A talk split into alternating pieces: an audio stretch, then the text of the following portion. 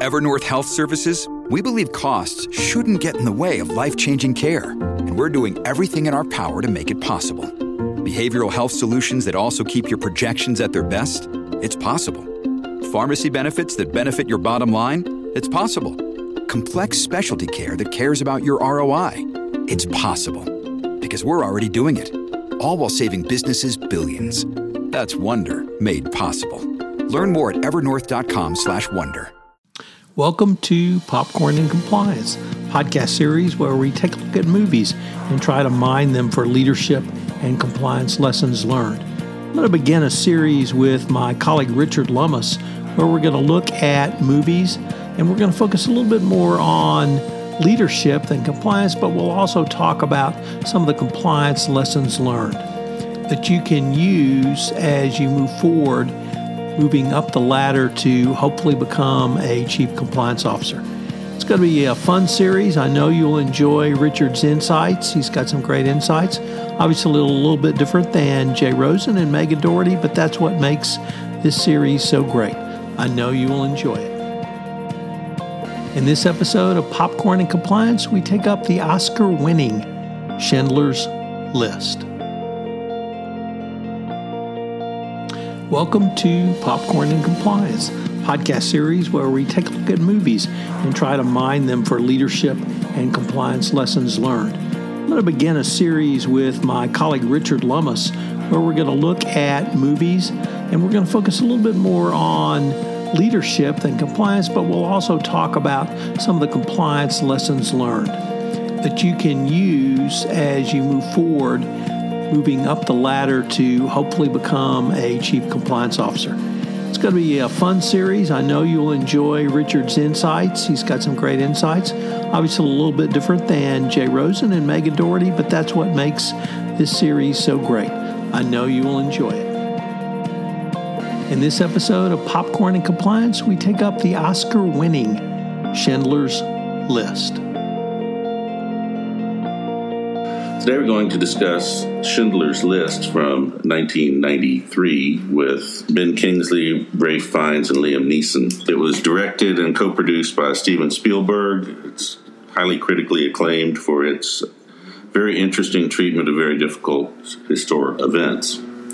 Tom, where would you like to start? Really lot a lot here, Richard. The even leading up to how the movie was actually made as a story in and of itself, there was, and a name I know you'll sound find familiar, a book by Thomas Keneally about Schindler's List was the inspiration which led to the basis of the movie.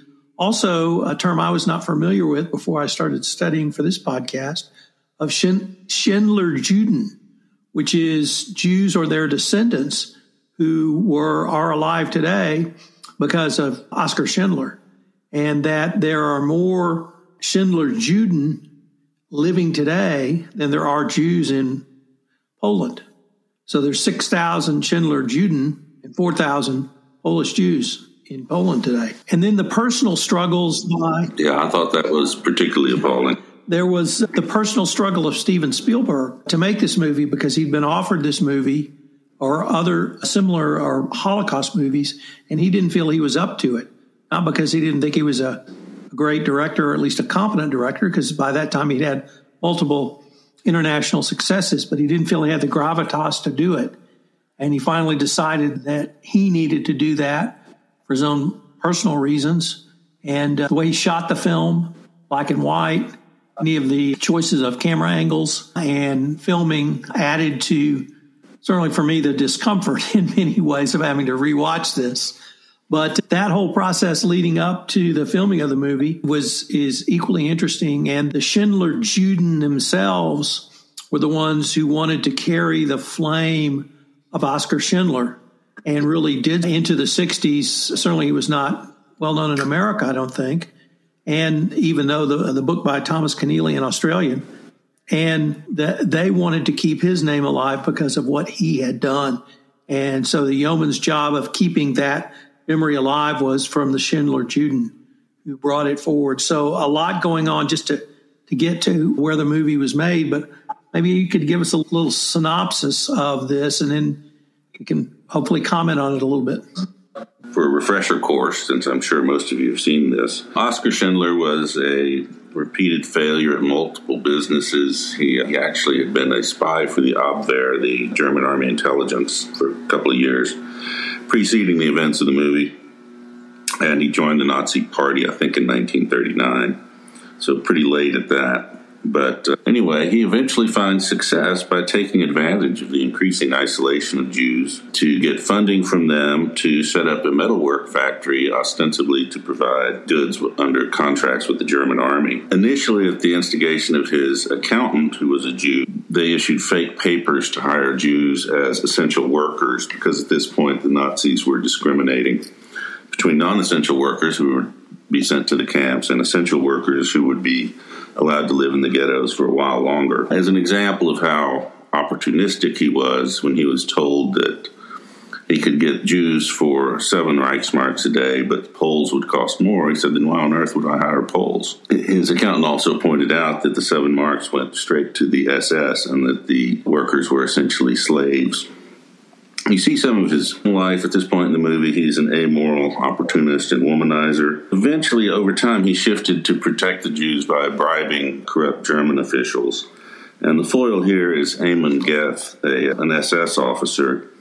And it's never really clear if he's a true Nazi believer or just a sadist. But in 1943, he liquidated the Krakow ghetto, moving able bodied people to concentration camp and murdering the rest he took huge bribes from Schindler first for moving workers to a sub camp in the factory, and then for moving them out of Poland to Czechoslovakia when they were going to be sent to Auschwitz.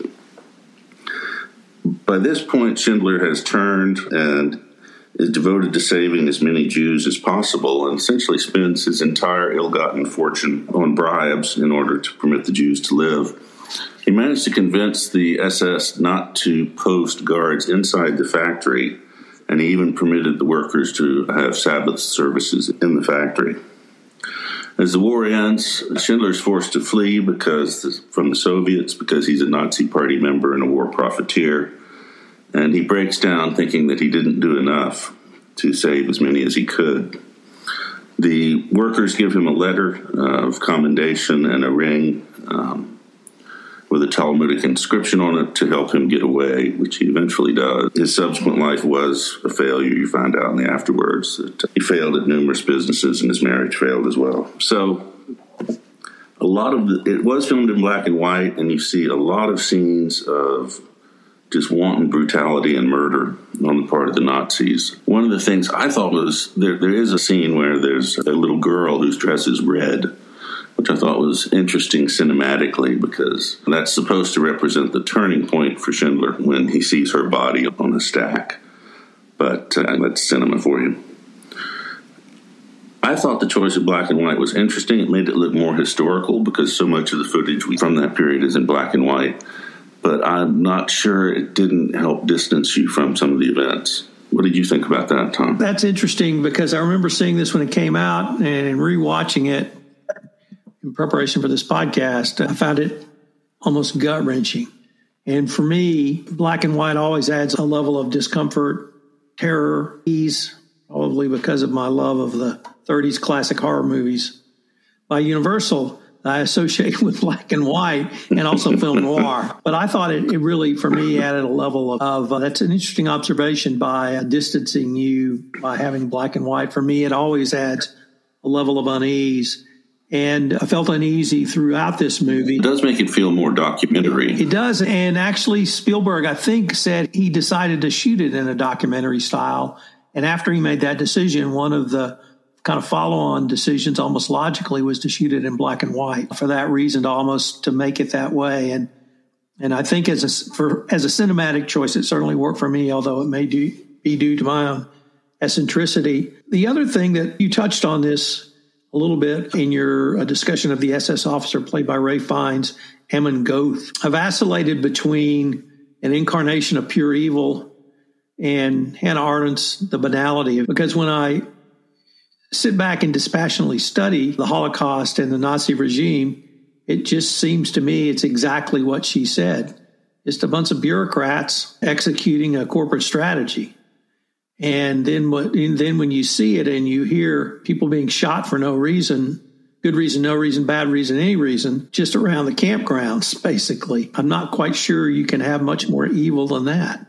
And certainly the clearing of the ghettos and all that entailed, as well as the treatment of Jews throughout the movie. I'm still torn between the really the devil incarnate evil or just the banality of evil, which in many ways Goeth was, although I saw him as more, much more probably the incarnate of just sadism and, and evilness.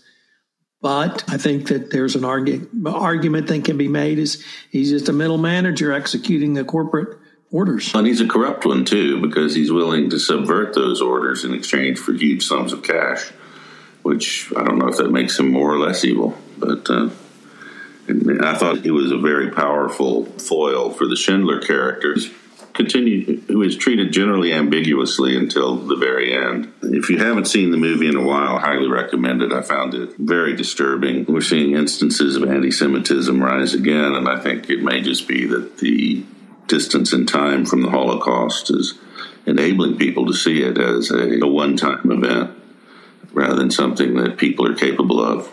And on that cheery note, so Richard, I did see some Actually, I did see some some leadership lessons that perhaps we could uh, discuss, even in the context of a modern business. And I thought Schindler really showed several different types of leaderships that really apply today. Maybe the this is not a leadership lesson, but I think it's something that we needed we need to keep in mind, which is our heroes are not always perfect. And I was reminded of the play that was on Broadway all the way with LBJ and it was about the passage of the Civil Rights Act.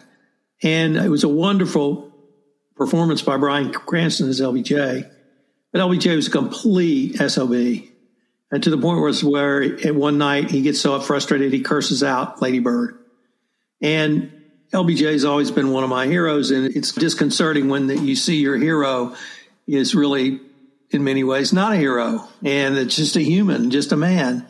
And uh, it's difficult to see that sometimes, but perhaps we need to be more cognizant of that. Number two is that I learned this from or heard this most recently in my podcast series on 9 11. And I interviewed uh, someone who had been a junior in college in ROTC on, on 9 11. And he said that night he knew he was going to war. And later in the podcast, I asked him what was the biggest lesson he took away from his in country service in wartime in Iraq. And he said, make a decision. Maybe the wrong decision.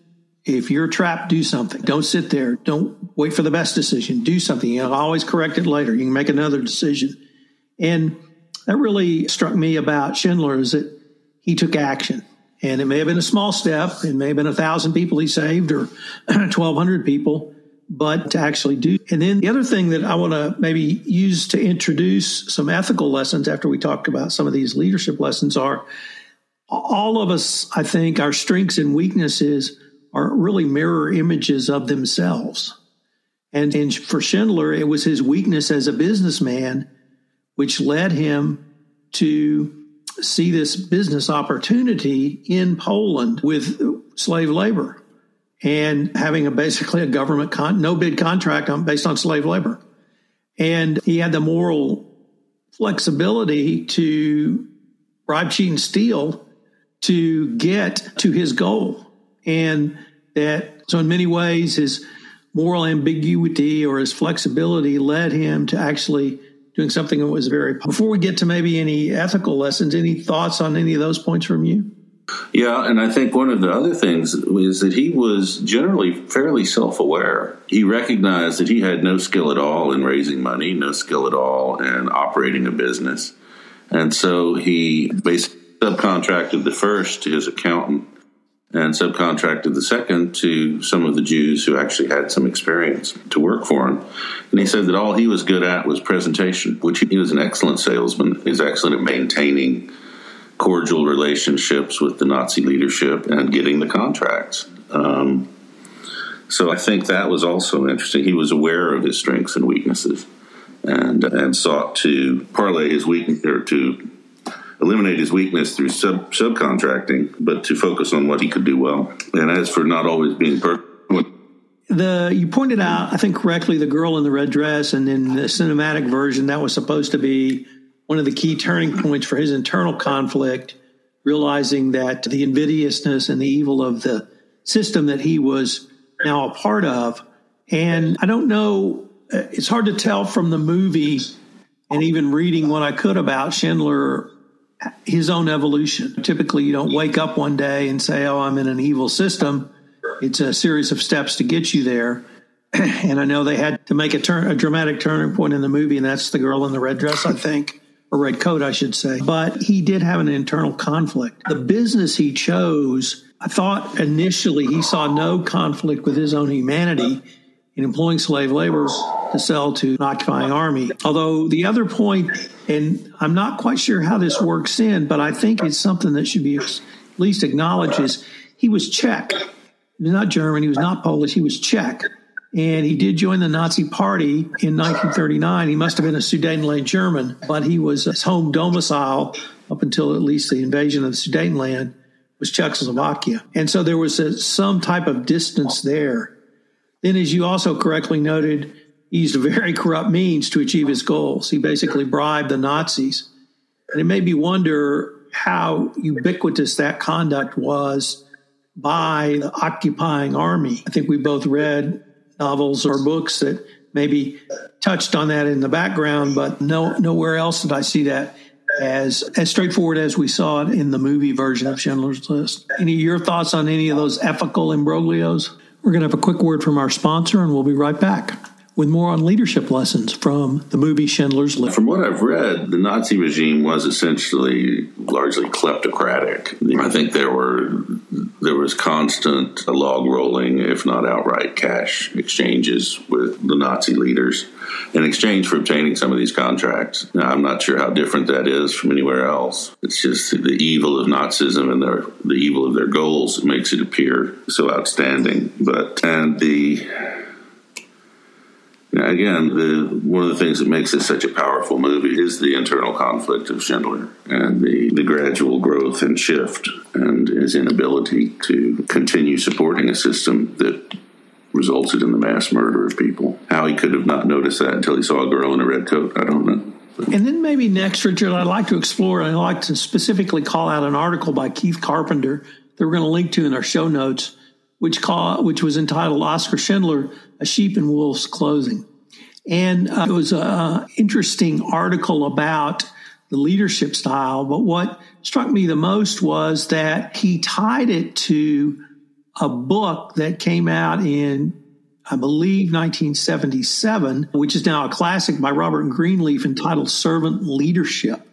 And he identified many of the characteristics of Schindler in the context of servant leadership.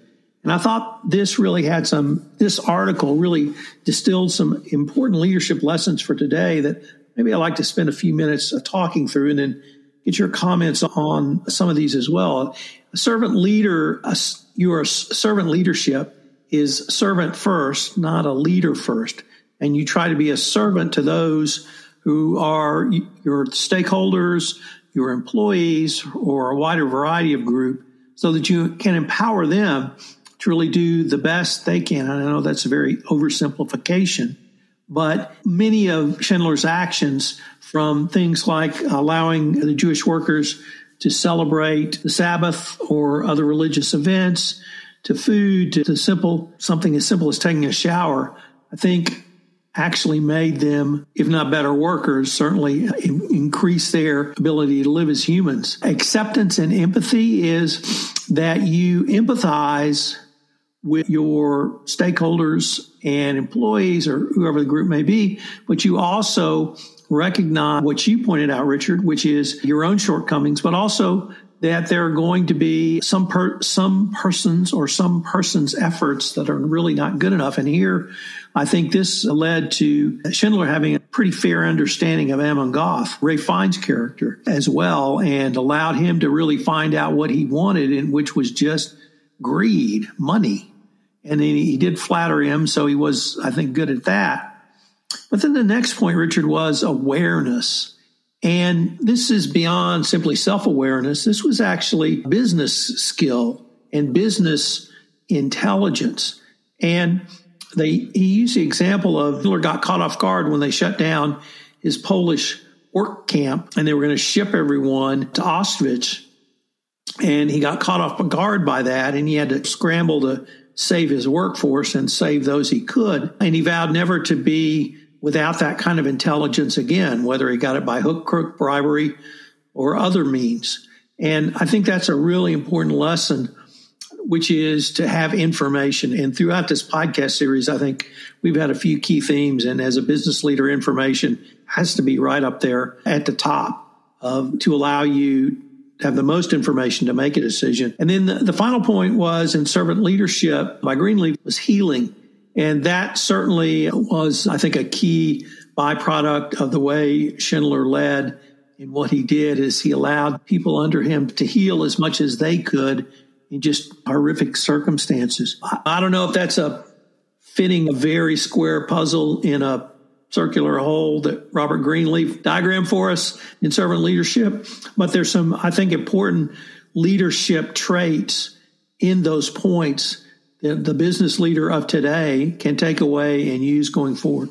Richard, anything in the servant leadership or that article that uh, struck you as also applicable in circa 2022? The first thing that struck me is it sounds like a book I should have read at some point, but I'll try to remedy that. I thought that it was a bit of a stretch to to jam him into the servant leadership role just because of his his constant goal wasn't his constant goal but his initial goal of getting rich. He certainly wasn't a servant leader. Maybe he morphed into and certainly some of the examples in the article indicate that. And as you pointed out his humane treatment of the workers in the factory could also be certainly fit the acceptance and empathy and awareness categories. The leadership style is very easy to contrast Amon Goeth's totally top down style with Schindler's more collaborationist, especially with the Ben Kingsley Ben Kingsley character of his accountant, and they seem to have developed a pretty decent relationship too. But yeah, I thought it was it's very interesting to consider him from in the context of a leader and what his style was. I think the Greenleaf was a very interesting article, and I highly recommend it. So, what are your final thoughts, Tom? Really, I'll circle back to something I started with. Was it just the incarnation of evil,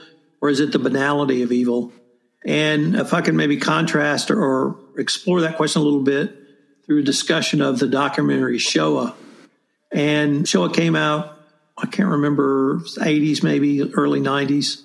I think we saw maybe one part of it together. But it was a, a nine hour documentary on the Holocaust. But what struck me was exactly what I've said throughout this the banality of it all. And uh, one of the key scenes in Shoah from part one was uh, the train driver, a Polish train driver who drove the train to Auschwitz.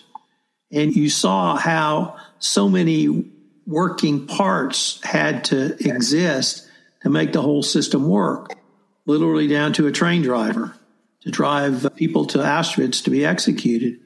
And all the way up to the top, whether it was Heydrich or any of the other prominent Nazi leaders who were part of the final solution. It all seemed to be just another day at the office. And so I've struggled with that obviously for quite a long time in my life, and I still don't know the answer to it, as with many things, probably a little bit of both. But it was an important movie. I'm glad Spielberg, did it.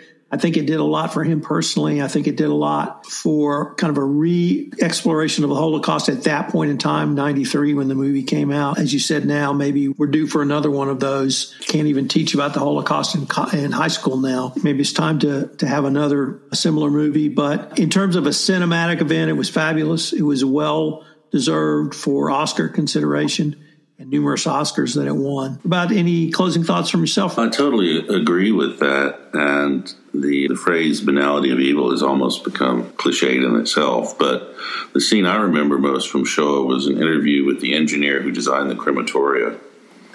And you could tell he was still excited at the difficult challenge of burning that many wet bodies that fast and that he had managed to um that challenge in order to design the crematorium, and to- totally able to isolate that from what the what was going on. I just thought it was remarkable. the compartmentalization that uh, some people were able to, to accomplish and then to continue it for decades. I thought the movie was outstanding. As I said, I wrestled with the black and white distinction, especially when he used the, the, uh, the girl in the red coat to emphasize the black and whiteness. But he's a better filmmaker than I am, and certainly with the power of the film, I think it, it was a very good choice. If you haven't seen it in a while, recommend you see it. I also recommend the articles. This is Tom Fox again. Hope you've enjoyed this episode of Popcorn and Compliance. If you haven't checked out my newest short series, Never the Same, I hope you will do so. It's a series focused on how business has changed forever after the Russian invasion of Ukraine. I did this with Brandon Daniels, CEO, president at Exiger. We took up five topics supply chain, trade and economic sanctions, anti bribery, anti corruption compliance, cybersecurity, and ESG. I know you will enjoy it and find it very interesting, all on the Compliance Podcast Network. We look forward to visiting with you again on Popcorn and Compliance. First of all, the train, it was almost to me Art Deco. Yes. And the design of the outside of the train, and when they got in the interior, that seemed to me to actually come out of Indiana Jones 2 when he was in Shanghai mm-hmm. and the nightclub scene. Very Art Deco. All they needed were a tux and a long dress for Sylvie, and I think it would have just really touched it off. But did you see any Indiana Jones? I did, and it's it's been far too long since I've seen that movie. Especially in my notes, I just wrote that train is like in Indiana Jones. Ask Tom. I figured you would have the response to that one. It also reminded me a little bit of Snowpiercer with the train either as or on the way to the Ark and the decorations and the just general feeling of hopelessness. This is Tom Fox again. Hope you've enjoyed this episode of Popcorn and Compliance. If you haven't checked out my newest short series, Never the Same, I hope you will do so. It's a series focused on how business has changed forever after the Russian invasion of Ukraine. I did this with Brandon Daniels, CEO, president at Exiger. We took up five topics supply chain, trade and economic sanctions, anti bribery, anti corruption compliance, cybersecurity, and ESG. I know you will enjoy it and find it very interesting, all on the Compliance Podcast Network. We look forward to visiting with you again on Popcorn and Compliance.